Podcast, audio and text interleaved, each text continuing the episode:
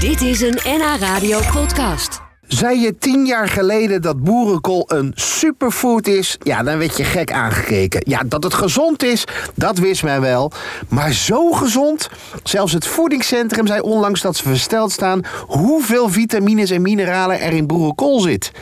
Tijd dus om eens te onderzoeken wat dit oerhollandse product zo bijzonder maakt. Mike Glas uit Broek op Lange Dijk tilt al jaren boerenkool. En ik, ik ging bij hem langs. Mike? Ah. Daar ben je. Hi.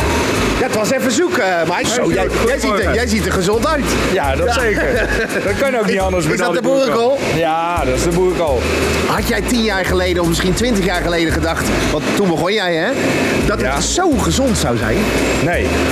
Nee, daar zijn we pas de laatste jaren achter gekomen dat het eh, echt zo gezond is dan dat mensen het nu zeggen. Vanwege eh, ook het hele verhaal superfood. Ja.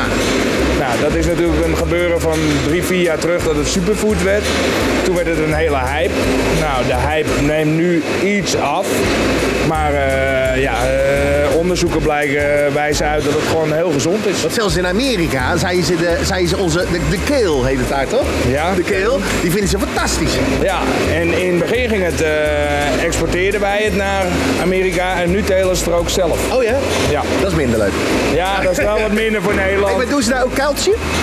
Nou, dat weet ik niet. Voor mij, Worst gaat het, erbij? voor mij gaat het daar meer in de, wordt het meer als smoothie ge- Ja, ja, gebruikt en eh, door de salades.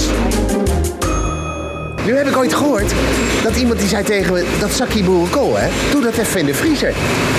Ja, omdat de vorst er overheen moet. Ja. ja, dat is een mooi verhaal. Dat is natuurlijk van vroeger. De vorst moet Ja, over de boerenkool, ja, want ja. dan kunnen we het pas eten. Ja, Nou, eh, dat is nog lekkerder. Dan is hij nog lekkerder. Nou, dat is eigenlijk iets van vroeger. Vroeger hadden ze boerenkoolsoorten die waren best wel bitter van smaak.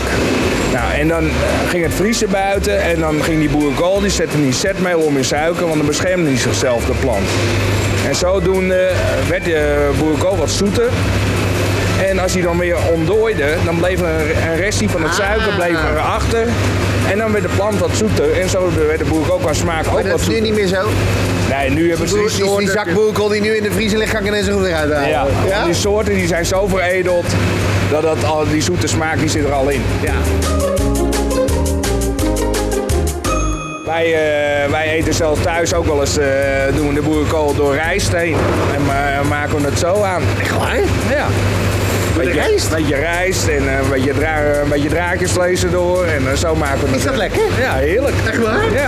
Wat een goed recept, dat ken ik Ja. helemaal niet. Oh. Weet je wat het enige nadeel wat ik vind van boerenkool?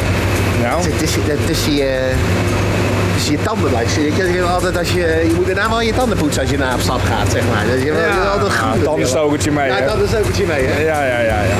Kan het Nederlandser dan dit? Nee. Het kan niet Nederlands zoals dit, maar boerenkool telen ze ook in Spanje. En eh, dat is een verhaal, ja, Nou, de Sint is niet voor niks zo oud, hè? daarom. Dus die eet ook boerenkool uit Spanje.